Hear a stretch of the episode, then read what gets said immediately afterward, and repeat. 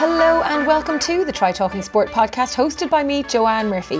Whether you are an athlete, adventurer, endurance enthusiast, or simply have an interest in sport, you have come to the right place for inspiration, encouragement, motivation, and as always, plenty of entertainment. I hope you're all well and enjoyed the extra long weekend of the Maybank holiday.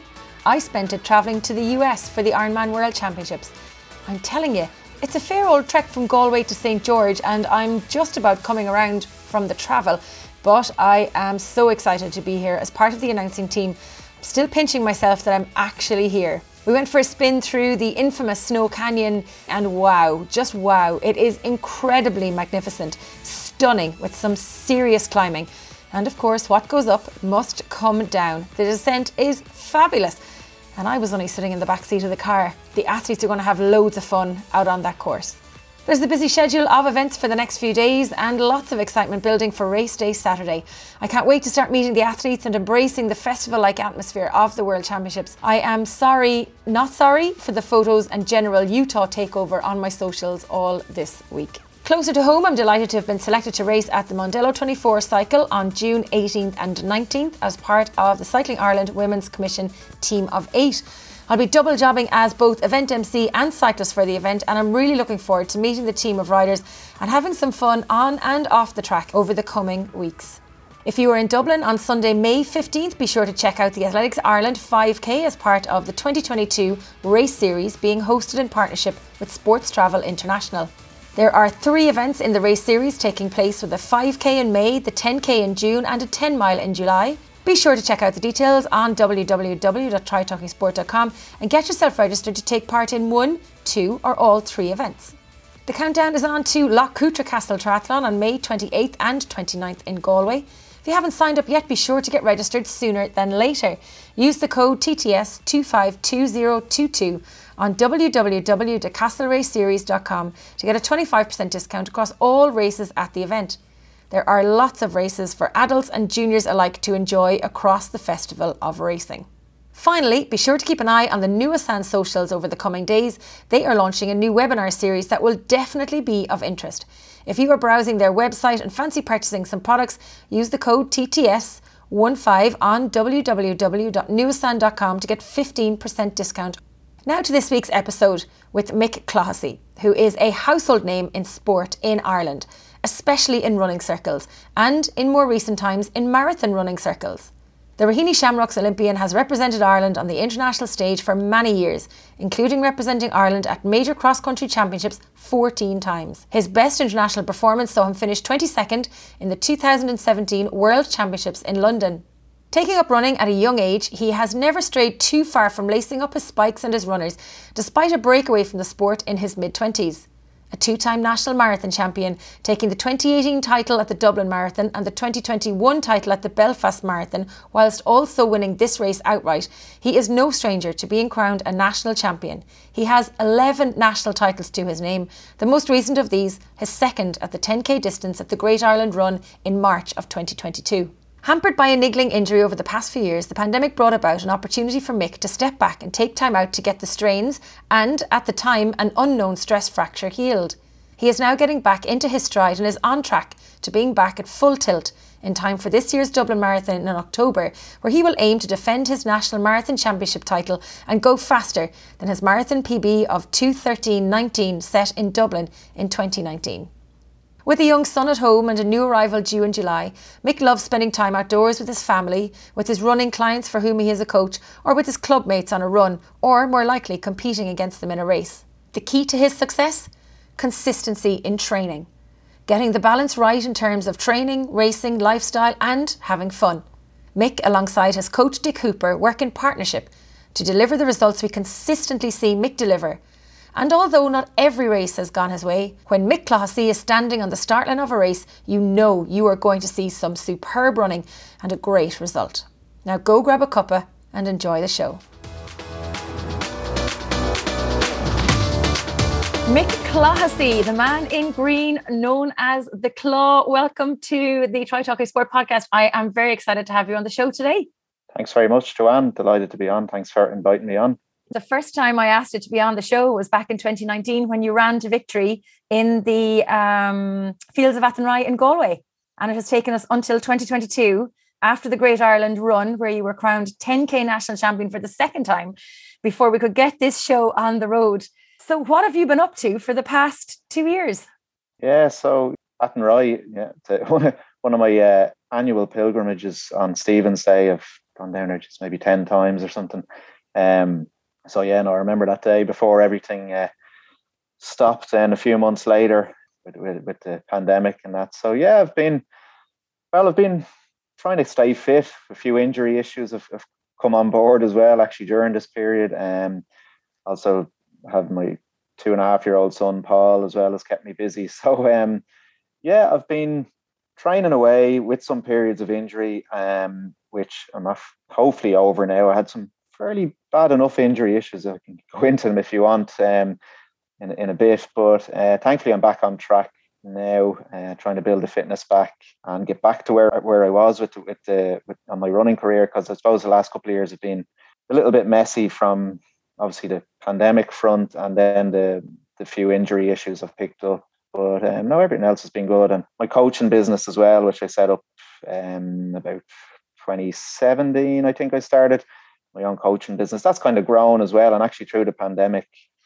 uh, even though a lot of our group stuff was kind of stalled, etc., online type stuff grew a lot. And, you know, we're coming up with different ideas to keep people busy and active. So that's grown a lot. And now, thankfully, everything's kind of back to normal now with, with the group sessions and everything I do. So that's kind of my main, my main livelihood is my coaching business, uh, along with my, uh, you know, my, my own running, which, you know, might make it the odd few bob here and there, but uh, the coaching is, is the main, uh, the main income. So you've had a busy uh, couple of weeks. You did the Sonia O'Sullivan 10 mile in Cobh there back just a couple of weeks ago. Mm-hmm. And then you went on and you won the 10K National Championships in the Great Ireland Run. And last weekend, you won the Battle of Clontarf 10 mile road race. So you must be feeling pretty good now coming off the back of those three great results. Talk yeah. to me about returning to running after being mm. plagued mm. with those injuries. Yeah, so I've, I've, I've, raced, as I said, the last few weeks. Um, and I missed racing big time. And I was, I suppose, also through the pandemic because I was used to racing regularly every two to three weeks. When I'm even in a in a marathon build up, I love to dip into 10Ks, half marathons and stuff, you know, just keep myself kind of in, in tune and keep myself sharp.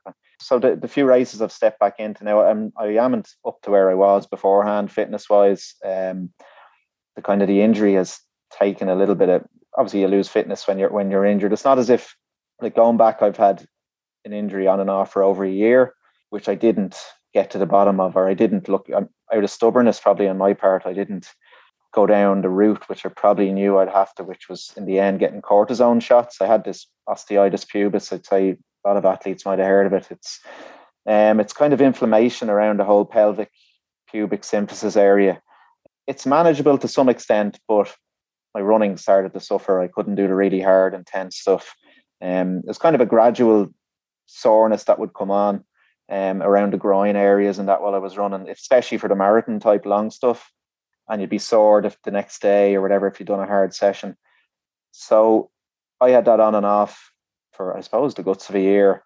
Um, I also had a stress fracture, which I didn't realize that showed up on the scan, which I eventually got, which I just thought was a glute strain, but it would turn out I had a stress fracture as well. So I suppose it was my own stubbornness thinking that I could get myself back through strength and conditioning, but it, it came a point where I had to try and sort this. And I, I did run the Belfast Marathon last October and managed to get the win. Now it was a slower time and that, but I was running injured, so to speak. But some Nurofen and a little bit of rest beforehand helped settle things enough to get me through it. But you know, I couldn't keep going on like that.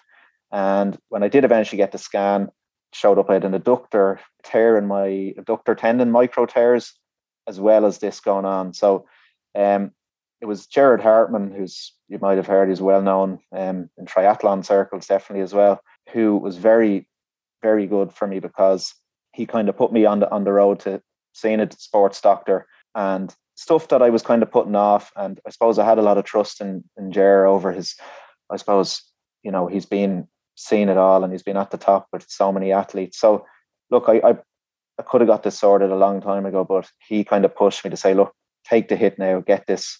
And thankfully, that was going back a few months now. I got the injections, took a bit of time off, and I'm just starting to build again. And everything feels good. I think it's more the, as well as the mindset as well. You can get a bit casual when you've been injured for a while, kind of out of the routine of the hard, proper training, and then your fitness obviously starts to drop off a bit. But it's coming back, and the, the few races there in the last few weeks have definitely helped um, get me back in that zone. But there's a lot of work to do.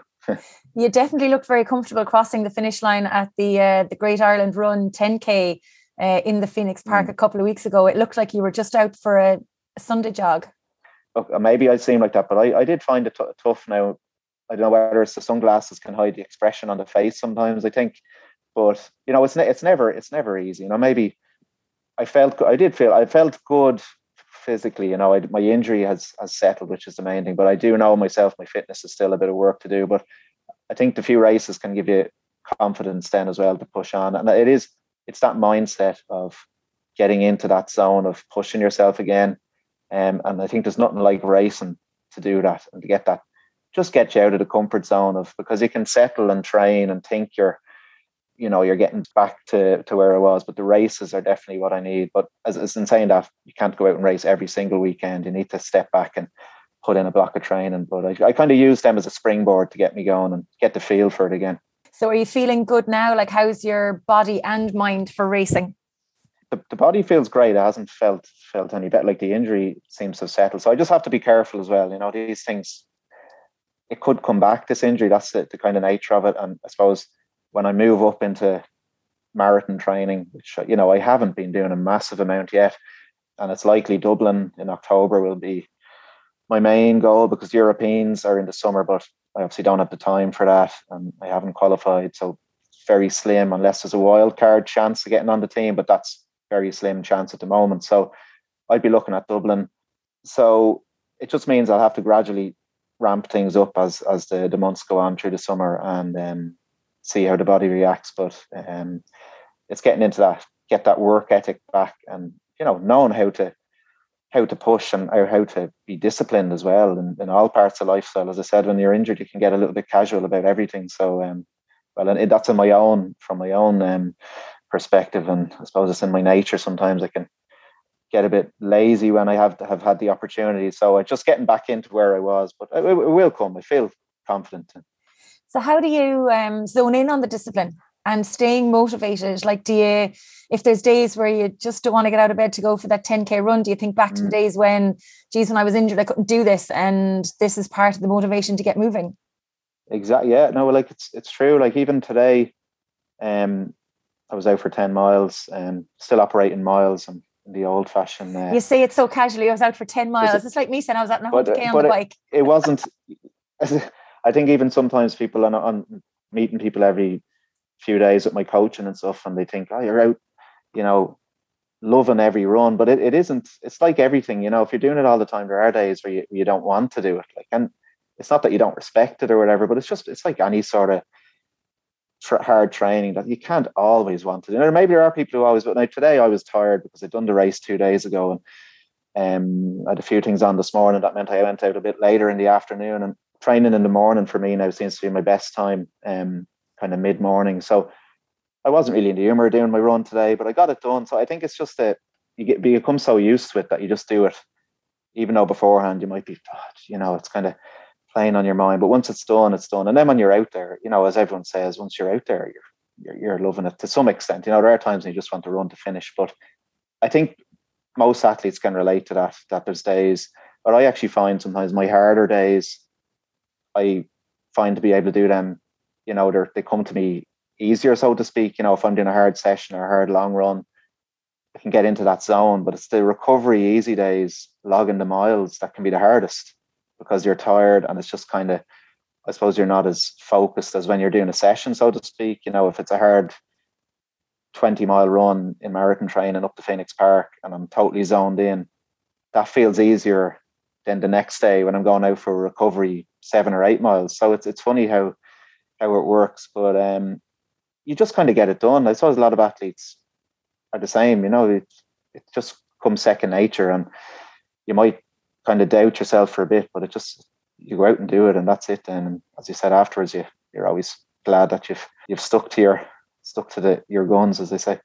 And how do you look after yourself after some of those hard sessions, or say like the 10 mile run on mm. Sunday? Mm. How did you recover to ensure that you know you're protecting your body um, mm. from injury and making sure that it's ready to go for the next day, so you can keep continuing to train and to to perform well? Yeah, so I wouldn't be one for overdoing, you know, the the extra recovery stuff like stretching and you know foam rolling and all this stuff. I tend I kind of have a sim- simple approach. Like even stuff like putting my legs in the sea is something that I've always done. Um, yesterday I was out, managed to get out to Portmarnock, and I'm quite close to Dollymount Strand here, but sometimes I go out to Portmarnock as well. And I was out there yesterday, and I put my legs in and just stood in the sea for a bit. And at the moment, a lot of people know the sea is actually probably still at its near its coldest. Well, it's probably starting to warm up, but you know, it's ideal for recovery at the moment. I, I think that helps. Some, you know, you could be a placebo thing, but you definitely feel after having your legs in the sea that there's, some sort of energy gone back into them and just the blood flow.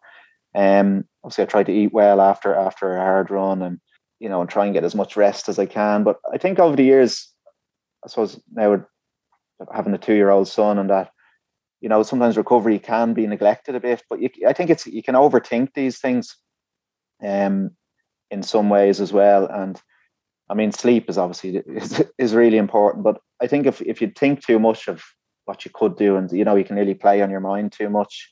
But i've tried other things like there's a i've tried cryotherapy a fair bit. Um there's a place in dublin city centre that i've used on and off. Now it's hard to know you know it's probably scientifically they say it works. So you go in and it's 30 seconds or three minutes, whatever it is, and you come out and um the chamber and look, it, it's hard to know. It probably it does something. I don't know if you have any knowledge on it yourself, but I'm sure for the real endurance type things, it is beneficial. Um, but I've tried that stuff, and I think any of these things they're not going to do you any harm. So, um, and, and what about your fueling as well? Probably not taking on much fuel when you're doing a 10k or maybe a 10 mile. Mm. Um, but say your post race fueling, like do you eat particular types of food, or how do you get your muscles to recover through food, or is that something that you even consider? Yeah, again, I wouldn't be over the top with this kind of side of things. Like I'd be the kind of simple approach, like protein of any sort after you know, after a hard hard effort. You know, trying. I've gotten better at that over the years. I think when I was younger, I was probably quite blasé about trying to get, you know, if I was getting a, a good meal in after. But I wouldn't have gotten, you know, I I wouldn't be fussy. I, you know, if there's whatever the situation is, like I mean, if I can get some scrambled eggs in, or you know what I mean, it's not. I'm going to be have to get a certain thing in. Um, I just I think I have a good balanced diet. Now I, I enjoy pizza the night before the the ten miler on on Monday there, and I think there's nothing wrong with a pizza sometimes if it's decent. It's good carbohydrates, you know. And look, all athletes are different. I might have a more laxed approach sometimes, but I think I have a balance with it as well. Like I, you know, I like to have a few pints here and there or whatever. And I think it's trying to learn the balance because I've seen as well from from coaching, and I'm not coaching people at an elite level, just maybe even people new to running or um from the park runs or you know they could be running three hour marathons plus, but sometimes people can get over over analyzing everything that they're doing, and it takes a lot of the fun out of it. I think, and the one thing I think is if you are training hard, you can allow yourself a few little luxuries as well, but keeping it in balance. You know what I mean? And then you enjoy it. So look, I'm just speaking for myself. I can't. I know there's other athletes that I'd be against, and they'd be a lot stricter than I am with it in all that regard. But I think over the years, I've probably tried to find my my balance that works for me, and you know, because I do find it hard to live that really regimental athlete lifestyle. I've tried it sometimes in the past; it just hasn't worked with me with my own personality or whatever. So, um, I think I have a good balance, but as I say, I need to stay in check with being disciplined to to push on and get back to where I was it's such an individual thing as well, really, isn't it? Mm. Because um, you mentioned there, you know, about you're not coaching elites, but everyone in their own head thinks that they're an elite to a certain mm. extent, you know, and everyone wants to get the best out of themselves. But really, um, sometimes we just have to find the the right balance between doing the hard training, doing the hard partying or the hard food eating or whatever it is. But mm. actually, we mm. have to live a little because exactly for me, this is about being healthy, having fun, being active, and a whole social side of things. Um, but I think your your approach is actually quite interesting because you mentioned earlier that you were really stubborn about mm. not getting your injury fixed or sorted or not going down yeah. the road to get it done. But yet mm. the vibe I'm kind of getting from you is that you're quite dialed into everything, but yet you're very fluid and very laid back with your approach. That yes, mm. it's a very serious sport and serious in how you take it, but that mm. your approach, you're able to almost step outside it and kind of see the bigger picture and very holistic kind of approach to the whole thing.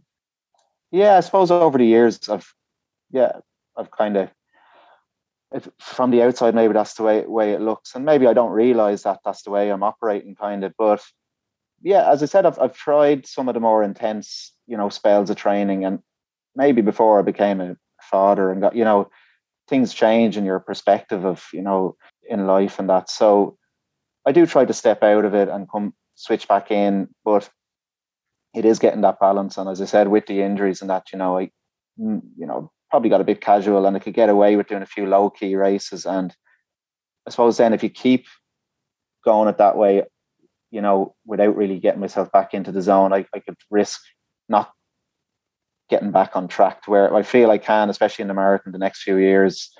I'd I'd like to think I can push on and, you know, get some really good more good results and, you know, lower my PB. And I definitely feel I can.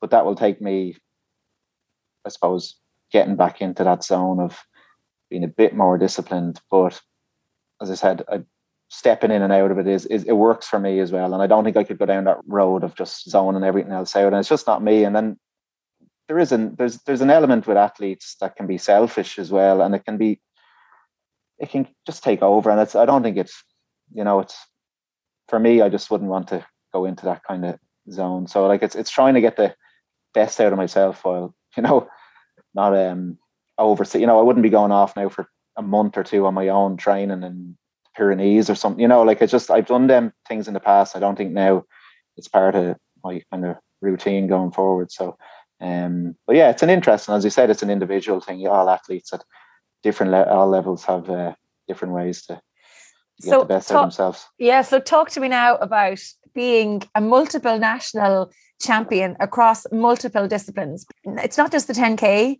it's not just 10 mile, it's not just half marathon, it's not just marathon. I mean, and it's cross country as well. You've you've got titles across the board. How do you manage the diversity of the distances? I guess is is pro- maybe even the diversity between the road racing and the cross country racing that mm. you can switch it up in distances and in pace to be able to race well across all of those distances. Yeah, it's like I've been lucky that I've had a good, I suppose, um, progression through the years. Like the marathon, I suppose now has taken over as my main focus. Um, I moved up to the marathon in 2015, so seven years ago or so. And prior to that, cross country, 10k was probably my main distances. Um, so cross country would be a lot of the 10k. So my cross country has suffered since I became more of a marathon runner. Like I haven't been as strong on the country in recent years, and that's a kind of natural enough thing. When the more marathons you do, you, you start to lose the the sharpness over that. Um, and that discipline is it's, it's a different type of running as well. You know, twisty, turny kind of. So for a few years, I probably was a lot stronger at cross country, and it's I'm, I don't think I'm as strong now. Um, but on the roads, I think I've become more efficient running on the roads, especially over the longer distances. But it's it's been a kind of gradual progression, I think. Um, and the marathon obviously is beneficial then for endurance when you're dipping back into the shorter stuff. But anything under 10k for me, like 5k is nearly two. And Like I'm, I don't know, my 5k. I've I've dipped into 5ks and I've done okay sometimes. Then other times I'm just don't have the the sharpness for it. So you know you can't. It's very hard to try and be at all the different um, disciplines. I think the more I get into the marathon now again, you know, I have to accept I mightn't get any faster over the shorter. But like I still feel over 10k I could do, especially on the road, and that I can put in some good solid times. But it would never be at two, you know, not like what some of the really top middle distance guys in Ireland to be running. So um, but I've been lucky that I've dipped into all the events. And it's as I said, it's something I've liked over the years to race kind of regularly. Uh, especially in recent years in a marathon build up, um, dipping into races has kind of kept me sharp, kept me focused. Um, Whereas I know other athletes like to go off on a marathon block and just train and come out and run the marathon. And that works as well. I always think just for myself, the races keep me tuned in. But that might change in the years ahead. Like I'm not sure even after coming out back from these injuries, maybe I won't be able to race as regularly if I am doing the marathons in the you know, especially with long runs and stuff. So that could be could change a bit. But um yeah, I'm lucky I've kind of managed to pick up nationals over a lot of the disciplines. And it'd be nice for me. I suppose it's nice to thing for me to have to say, you know, I've won a fair few over the, the various disciplines. So um yeah, so I think the mar as I said, the marathon is my main focus moving forward. And Dublin in October is the nationals again, the national championship. So that would be definitely one to that I'd be aiming for. You mentioned you've become more efficient running on the road. What does that mean? Um, I just think my style of running suits better for straight, kind of smooth running on tarmac. I'm not sure the technical how to explain it really, but like cross country, uh, is a lot of chopping and changing and you know twist and turning and i was definitely more suitable to that for a while then as i started to build into doing long runs and marathon stuff i think my natural ability just to be smooth over long periods of time started to develop um, and i've felt it myself my style of running has changed um, hard to explain exactly but just it's a natural kind of thing um, I don't feel as comfortable maybe on the cross country, and it probably is as well as as the body gets older. I'm in my mid thirties now, so you know I'm not as flexible on the country or whatever as I used to be. And then like the track, I did I dip into the track a bit, maybe ten thousand meters or whatever, but the odd five k, five thousand. But I train a fair bit on the track, but I wouldn't be as strong a track runner as as a road runner. And I just love nice, smooth long stretches or whatever on a road where I can just get moving. And it's I suppose it's it's just a, a natural kind of progression into into this type of running. So and a lot of marathon running is just pure rhythm and consistency, you know. Whereas where you're actually, I suppose, within yourself for a lot of the marathon, you know, as opposed to cross country and that where you're helter skelter, you know, on edge, which I still can manage to do a bit of, but um it's changed slightly over the years. So, what is it about the marathon that you enjoy? Is it the long straight roads? Is it the tarmac that you're on, or maybe the bounce you get from the road? Is it the big crowds of people around you?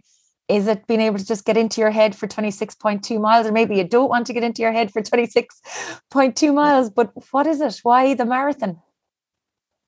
Yeah, like going back when I was younger, my coach over the years, um, Dick Hooper, he's very well known in athletics and sport in Ireland through the years. Like he won the Dublin Marathon three times. The first Dublin Marathon, he won it three times to the Olympics. And Dick has been with me since I was in my mid teens.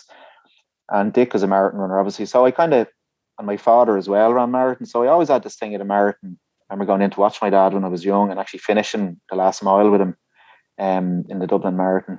I don't think he'd be allowed to do that now, but I was able to jump in then and cross the line with him back in, oh, I was probably about 15 or something. But so I always had this kind of thing pushing me towards it. And then I remember Dick saying, even in my early 20s, that I he saw something in me that he thought, you know, I'd be suited to the marathon. He could see the endurance space. Um, and I was never one for the, you know, I didn't have that natural speed for middle distance, you know, your real track speed. Like I just didn't have that.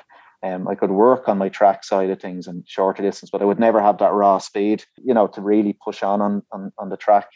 So um, it took a few years out in my mid twenties where I, I suppose I just kind of stalled a bit on my progression, and then came back, and then the marathon came on the agenda again.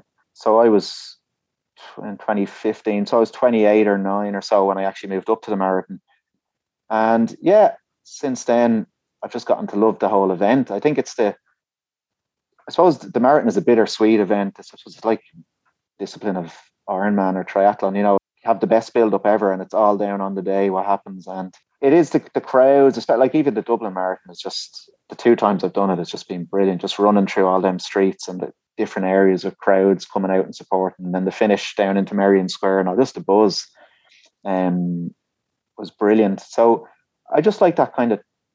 It is nice running through city streets, and you know, I, I think as I said, I'm smooth on the road. I like the the bounce back off the off the tarmac or whatever. So um, but the marathon does have a kind of a special atmosphere, them city marathons, and you know you're getting your drinks tables, and it's it's it's a different type of run, as I said, because for a lot of the marathon, you're you're kind of in control.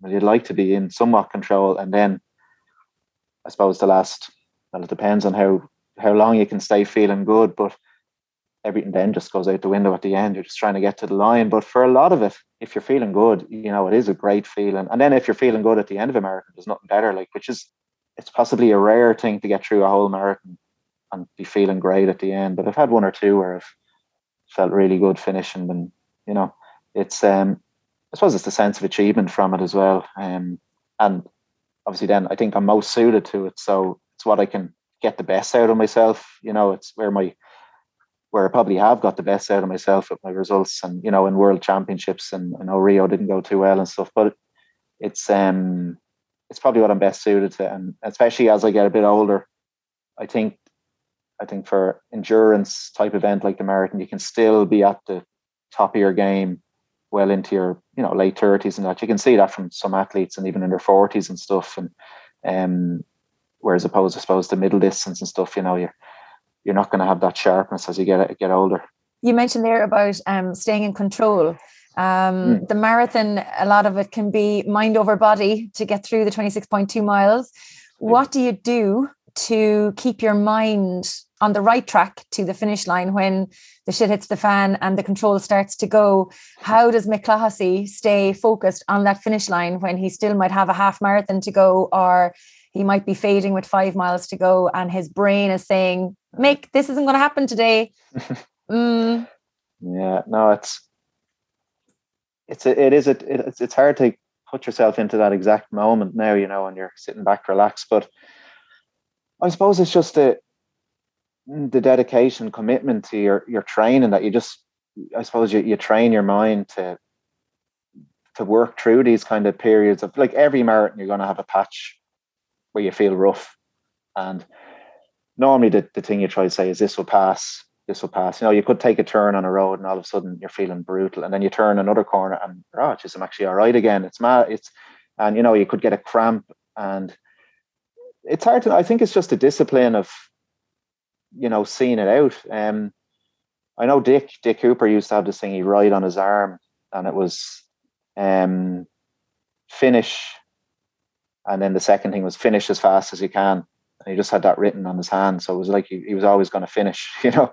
Um, so little things just to remind yourself to you know to see it out. Now I've dropped out of one marathon in Seville, uh, an Achilles tendon injury, uh, but I lasted till twenty miles when probably I should have just stepped off earlier. I was I kept going as long as I could, but then I realized, yes, if I keep going, I could actually seriously injure myself here. Um, so it wasn't nice dropping out. All my other marathons, I've I've got through them all, and um, most of them decent. The odd one that hasn't gone to plan, but um, the mental side of things, it's just a toughness. I suppose you try and practice as well when in your training runs. I suppose it's like you know for uh, for triathlon and Ironman as well. Like you just build it up over over the over the period of time and i suppose it becomes intuitive to yourself that you're just going to do this and you're going to get through it and somebody just tell yourself the pain is temporary you know and it does end it mightn't seem like it when you've you know it could be only at 20 miles or as you say at the half marathon and it's not going well and you've another 13 miles to go um and it can be a slog but you, you kind of just because you've done it in training you, you you remind yourself you know i've done this so many times before and i will get there and the bad patches you know, they do pass. You try and flip it on its head and nearly say, geez, I'm enjoying this type of pain. You know, you have to just do little things in your head and try zone out from it as best you can. But like, thankfully, I haven't been, you know, I haven't had any really bad experiences where I've been, you know, falling over or anything. You know, I know Rio, I was sick in the Olympics going into it, and the second half was just, I was just out of juice, and I just, I knew I'd finish it though. I just jogged it home really because I didn't want to go there and not finish the marathon, you know. So, but yeah, that was like probably looking back, that was a slog. But it's not as if I was in any real pain or anything. So yeah, I suppose you can put it in perspective to other things. And I mean, the marathon, I suppose, if you like yourself, an Ironman is a different ball game totally. A marathon is over a lot quicker than some of them, you know, longer endurance based events. So it's all relative, yeah. though. It's all, yeah, it's all relative yeah, no, for everybody. No, yeah. yeah.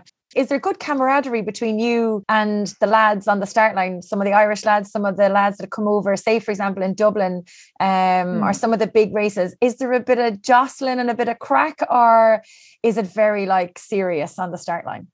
Yeah, like I suppose it before a big race, then you're tuned in, you, you don't really want to. You're always a bit nervous, um, which is good in a way, but and you don't. You tend not to want to be having too much crack. You know, you can obviously if you know a few of the Irish lads, you know, you'll have a bit of crack just to lighten the mood a bit. Um, international wise, you know, you don't really like the races I've done internationally. You wouldn't really know them, so you wouldn't be saying much. And I think the Irish are probably better at being a bit more light-hearted anyway. Before you know, events having a bit of a bit of banter or whatever. But yeah, there'd be a bit of it. But then it, in your own way, you just want to try and stay as focused as you can and everyone's in their own head, I suppose. So, um, you know, sometimes you might crack a few jokes just to lighten the lighten the mood. But I think you're so just focused on trying to get started, and everyone's kind of zoned out from what's going on around them. And um, you kind of don't want too many distractions. But the thing with for a marathon is you're actually, I'd find myself a lot more relaxed before a marathon than I would for a, a fast 10k because you know in a, a 10k you're going to be straight into it um, an example is the Raheny Five race, which is my the big club race in Raheny, which has become one of the biggest road races in the country and actually like one of the top five milers around. And I've won it a few times and a few second places, but I'd nearly be more, few of the times gone into that, I've been more nervous before that because it's kind of an expectation. It's a home crowd and it's just, especially if coming from marathon training, it's just flat out from the start. And like you kind of know you're going to hurt from the start in that out of my comfort zone. But it's over quick, obviously. But it, it's a different type of feeling to a marathon where you're you know that in a marathon you can kind of be quite relaxed for the first few miles and then it starts, you know. So um I do find I'm more relaxed before marathons than a shorter distance race. And I think it's because I know that I'm more comfortable in a marathon as well. And um and you know that you're not going to be straight into pure Hardship. hanging on kind of stuff. So yeah, it's interesting and tell me, um, you mentioned there about expectations of the likes of the club race, the Raheny five mile. Mm. How do you deal with the pressure um, going into a race where maybe you're the favorite? Quite often, you're the favorite for for a race, um, mm. and maybe you're not feeling the best going into it, but yet the everyone has you down as oh Mick Clohisey is here now, you know the race favorites yeah. here. Like, how do you personally deal with that kind of pressure, or do you just let it go? Do you just say I'm here, I can only do what I can do, or do you rise to the performance that you need to do yeah. to deliver on the day? Because I've put myself out in a lot of races over the years, and, and I think since the, it's probably gone back before the the injury, um, and before the pandemic and stuff, and you know I was I suppose at my top of my game there, um, and I'd kind of put myself out in a lot of races where you know I could have just maybe stayed training in a marathon block, but any race I turn up at, then I kind of feel I have to perform, and it does put an extra pressure on um, but it's only in my own head, the pressure. Like, you know, people understand as well if you don't live, you know, because they say, oh, he's training for America. But you don't, you, the thing, yeah, I hate if you underperform, you don't like making excuses because it's just the nature of the sport. But it, you can't hide. It's like a lot of the individual sports. Um, but it does put that added pressure, and especially in, as I say, like the Raheny Five over the years, where I know I'm going into it. I might be in a marathon training block, and I know there's guys here who are going to push you right to the line, um, and you're going to feel out of you know out of your comfort zone, and you feel that kind of pressure building. But it's all in your own head and your nerves, and you know trips to the bathroom or whatever beforehand. But it's it's part of it gets you into that zone as well because if you're too relaxed, you know, and maybe people probably see me thinking, "Geez, Mick's very relaxed." It's probably just the the persona that I, you know, show or whatever, but deep behind it all, I'm probably like, you know, I'm kind of right. I just want to get into this now, get this done. Kind of like some of them races, just want to get them done, you know. and then it's a relief after. It's like, and even though you, you know, it's what you do and what I love to do, sometimes you're just like, oh, I'm so glad that's done now. I can relax, you know. Um, and and then what do you do to relax? Like away from running, you've you've your wife Crona and baby yeah. Paul. Well, we can't call him a baby anymore because he's running rings around you at two. There's another baby on the way due in July. So what do you do to relax and to enjoy life away from running? Yeah. So as as you're saying there, like I, I seem to be able to zone in and out of running, and I think it's good because as I have my own coaching business now, I'm kind of um, you know, running is every day, and I'm you know dealing texting people or emailing or whatever, and then of my group. So you know, there's a lot of running related stuff going on. Um, and I like I wouldn't be an anorak of following elite athletics really. Like I'd have an idea what's going on, but I wouldn't be one for sitting down and watching the meets that are on or like I do watch the odd bit of stuff and I'd keep I'd have a fair idea what's happening, but I, I wouldn't be I kind of like to zone out from it as well. And as I say, little Paul keeps me busy. And like I love being outdoors for most nearly all the time. And um, I love dipping in the sea or whatever, and just or being up in St. Anne's Park with Paul. And I don't know how many coffees I go for per day. There's a lot of coffee consumed in different places around. So I, I do like kind of just chilling out, and I like the kind of outdoor life. Um, even at the weekend, I was in Leitrim. My wife's family are from down there, and climbed a bit of Sliabh an Iarainn, which is a kind of well-known mountain down there. So just doing stuff like that. But I'd be big into music also. My dad is a musician, so I grew up listening to a lot of music. So I'd have a keen interest in that kind of side of things as well. And you know, I could zone out reading about music musicians, and I'd, I'd more be into reading books about musicians than runners, that kind of way. You know. I thought you um, were going to um, tell me that you'd break into song and we might get a rendition of Raglan Road or something on the podcast. I'm not sure about that now. Luke Kelly now, but uh, I do hope to try and get a bit more efficient with the guitar, but I'm really at basic level with that. But it is something that I'm in, interested in, and uh, a bit of art as well. My sister's an artist, so I do the odd bit of paint, which I haven't in a while. I, these are things that I want to get back into eventually. So um, I do have a lot of other interests outside of outside of running, but I love all sports. Like I mean, I'd follow the, the Gaelic Championship starting up now, and I follow soccer. Shelbourne in the League of Ireland. I'm hoping to get little Paul to start going down to them, them matches again now that they're back in the Premier Division for now. So I love sport in general as well. So, but I do like to zone out from. I'm I'm holding on to the fact that you like getting into the sea in Portmarnock, mm. and that you like running, obviously. So and that you like coffee. So you already have three of the components that we need to turn you into a triathlete, and we just need to get you a bike. And oh, I wonder, yeah. would we get now, you doing a, a, a, triathlon in the park? My dips in the sea like are not you know, they're literally dipping myself in and out. I think the swimming would be definitely something I'd seriously have to work on. I wouldn't. Be, I can swim, but I would not be a strong, you know, swimmer doing lengths up and down. Like maybe on the bike, I might be half okay, but um, I think there's a big, big difference in the in the swimming fitness and running fitness, as you probably know yourself. But um, I I just love jumping in the sea and just that feeling of it. And no matter where you are, especially out on the west coast or whatever, like there's always that thing you have to get a dip in somewhere, you know, that kind of way. Yeah. Um, no matter what the weather is, you, you know. Yeah. Um, sure, we wouldn't get that done, you know, if, if you were dependent on that. But it's always wherever you are, you say, I will try and get a dip in here or whatever, you know, it's part of it. I've, I've kind of grown up with that through my dad as well. He's always been so. Um, it's kind of a nice thing, especially when you're on holiday or something. Even just jumping in the sea for a minute or two, it's kind of a sense that you've done something, you know. Yeah. I don't know, you know, and then you can go and have your coffee or your ice cream. Your your yeah, your your nice bowl of soup and a pint of stout. Yeah. and tell me, is your dad still running? He is. He actually ran on Monday there in the ten mile race. He's in his he's sixty eight now, so yeah, he still runs. He he does triathlons as well himself. So um, he's down to do a tie. I hope I might try and get down to support him because um, he's come to all my races. So um, I'd like to go down and I'll I'll be watching. I definitely won't be competing.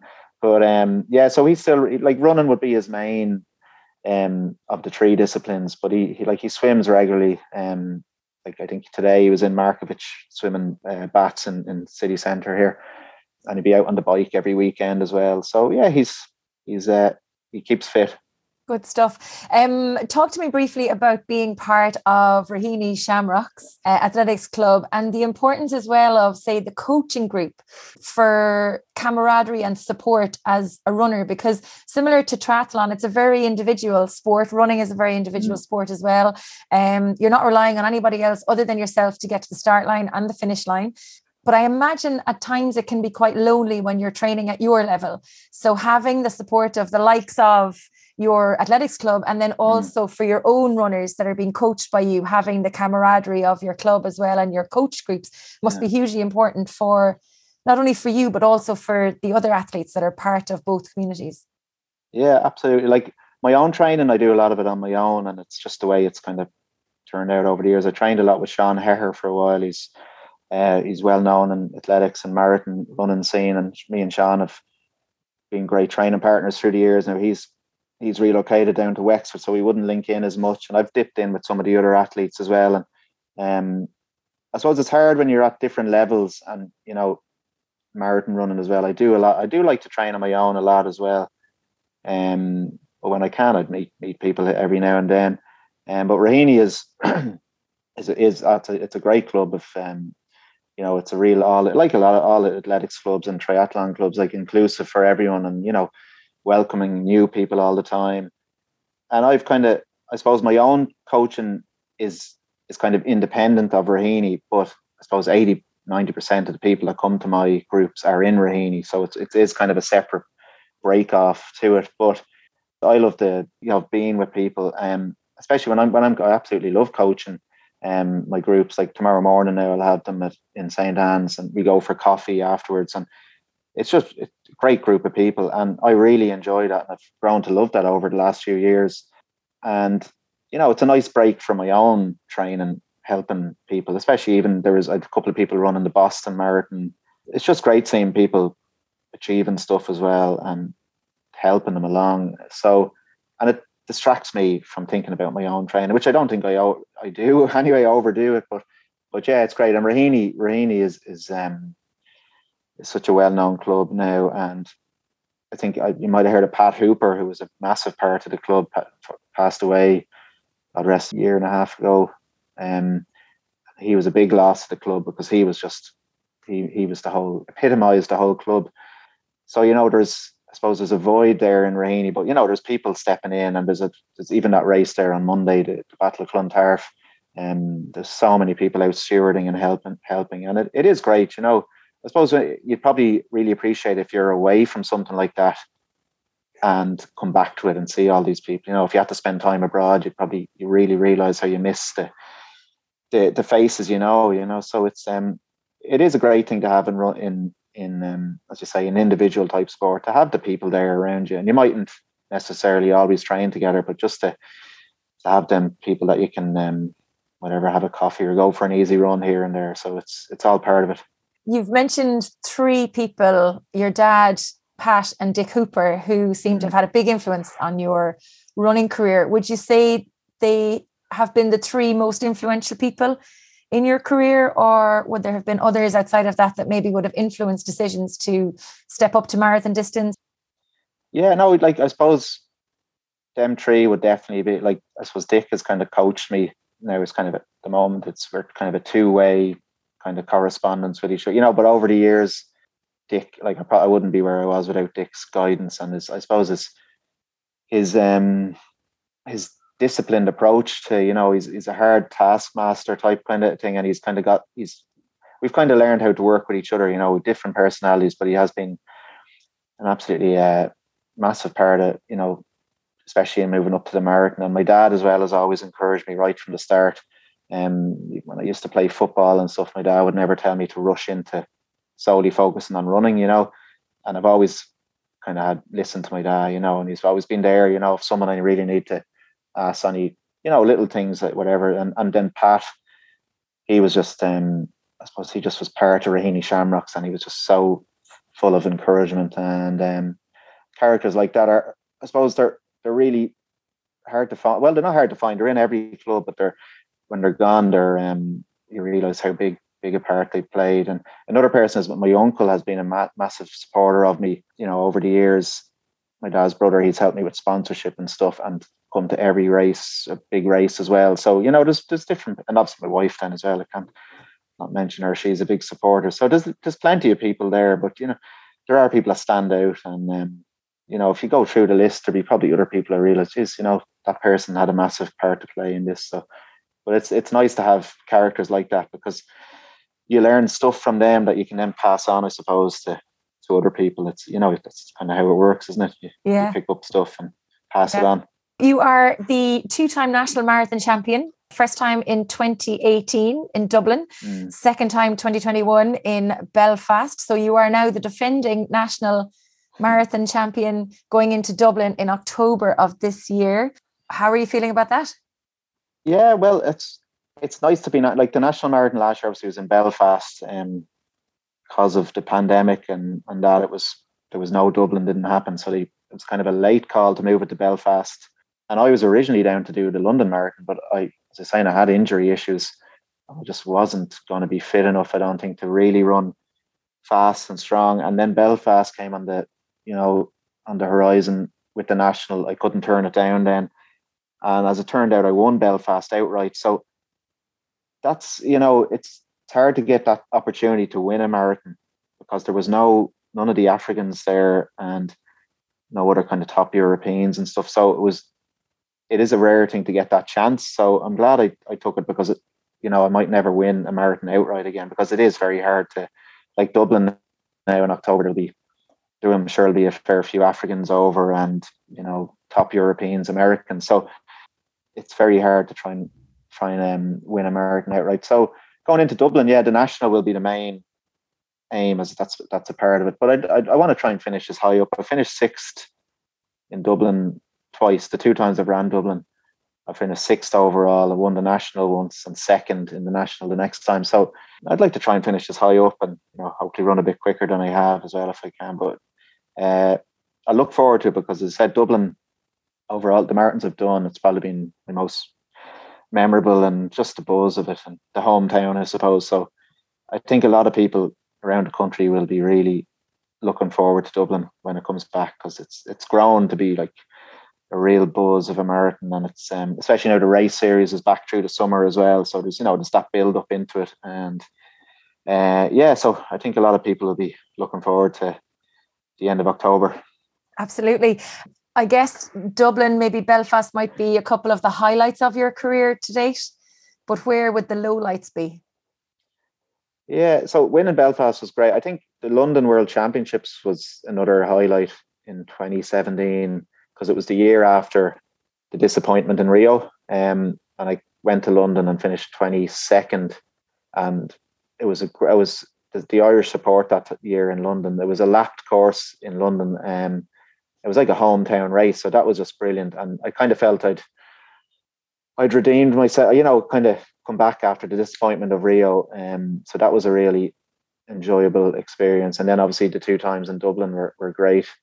Um, low light, like obviously performance wise, Rio, the Olympics, I, you know, I, I didn't perform, but think that was a bit out of your control though. Was, yeah. So, I mean, I, I, didn't, I wouldn't say it was like, like I was frustrated in that at the time and the Olympics, but I didn't dwell on it. I, I kind of I switched off for a, a while after it and just kind of, you know, it was the Olympics obviously want to go and perform. But when I look back on it, you know, I'll still think I finished it out. I issues that I couldn't, you know, the blister and then I got sick or whatever. But look, these are things that probably could have been more could have prevented it. But you know, when you at the time, um it was what it was. So I think I'll look back and be proud that I finished it out and I was there and you know, um but yeah, I wouldn't you know, there's been races where I've been disappointed, and I wouldn't count too many real lowlights. You know, I think, and you, you have disappointments, and you just kind of move on. Um, I've never been one for dwelling too much on bad performances. You know, look, you do feel annoyed and frustrated, and I think if it didn't mean something, you wouldn't. You know, if you didn't feel that to be something wrong, because he obviously doesn't, you're not that bothered about it. So it's good to have that bit of it, you know. But I wouldn't go away sulking for you know, to, you know, you yeah, get on with it. you feel deal with the disappointment and move on. It's always great, you know. You, your next race, then you feel, right, I'm going to come out and get myself back, and then you know, if you have a bad marathon, and then you know you take your break, come back, and then you start with some shorter races, it kind of banishes it. Then if you get back to having some good runs, so um, no, I haven't been. I've been lucky that I haven't had too many real bad kind of experiences. Like dropping out at Seville Marathon was one I didn't enjoy, but I, as again, I've no option either with injury. So um, I've been very lucky through the career. Well, Mick, it's almost time to end the podcast episode, but we did get a couple of uh, questions in now. We also had somebody comment saying they didn't want to ask a question, but they wanted me to tell you that you're a total legend. And can I remember who that was? I absolutely can't, but I wanted to tell you on their behalf that you're a total legend. and then the, the dad runner on Instagram, he asks, can Mick make another Olympics? Can he make the qualifying time for one? And can he take one of the spots from the current and upcoming guys like Scullion, Pollock, Seaward, Flynn, Tobin, to name a few? So there's a loaded question for you to round out the episode. Yeah, I'm not going to lie. It will be tough to try and make the the next Olympics because the, the times qualification time has gotten a lot harder. Um, I haven't reached that particular like that level yet. Now I was before getting injured, hoping I would get close to it, and then things didn't work out. But I definitely think if I can progress in the next year or so, if I can get myself back up to where I was, I'll you know I'll do my best to try and aim to be close to getting there. Now there's a, there's the three I suppose there's there's a few guys like Scully and and and Kevin Seaward and Paul Pollock who have been around all the way up through Kevin Seaward and Paul Pollock were in Rio with me, and they've been around all the way. And there's other guys possibly moving up who haven't really yet, so we don't know. And there's Hugh Armstrong, who's there, and he's very strong. But look, I'll, I'll put myself as best I can in the contention. It will be very hard to make the Olympics again, but I wouldn't I wouldn't rule anything out. But um, you never know. But then my main aim is to get back on track and progress as best I can. Um, and there's also, I mean, I know this summer mightn't be European or Worlds that I will make, but they are great events as well. So I mean, I do feel I can get another good few years and I can progress to try and kind of push myself close to, to getting there. But it will be it will be tough, but sure that's the the challenge. Well, you wouldn't be a national marathon champion by two if you weren't embracing things that were tough in mm. sports. So, Mick, thank you so much for joining me on the podcast. I hope to see you at the finish line uh, very soon. And sure, maybe somebody will give you a bike, i.e., your dad, and you might end up down doing TriAthy in June for the crack. Oh, yeah, definitely have to get a few lengths of the pool and definitely before that. Thanks, Thanks very much. Thanks, Thanks Mick. I hope you enjoyed this episode. You can get in touch with any feedback or guest suggestions by emailing me on trytalkingsport at gmail.com. You can follow all of our activities and podcasts on Facebook, Twitter, LinkedIn, and Instagram. Pop by and say hi and let me know what you think of the show. If you are new to Try Talking Sport, please do check out some of our previous episodes. You will be both impressed and inspired by our guests. Finally, be sure to sign up to our new e-zine featuring articles of interest, some great discounts, and the inside track on supporting your triathlon and endurance sport journey wherever it may take you. Sign up on www.trytalkingsport.com it takes 30 seconds, and I promise I won't bombard your inbox with emails, just the important stuff. Until next time, stay safe, keep smiling, and remember to look for fun and adventure in every day.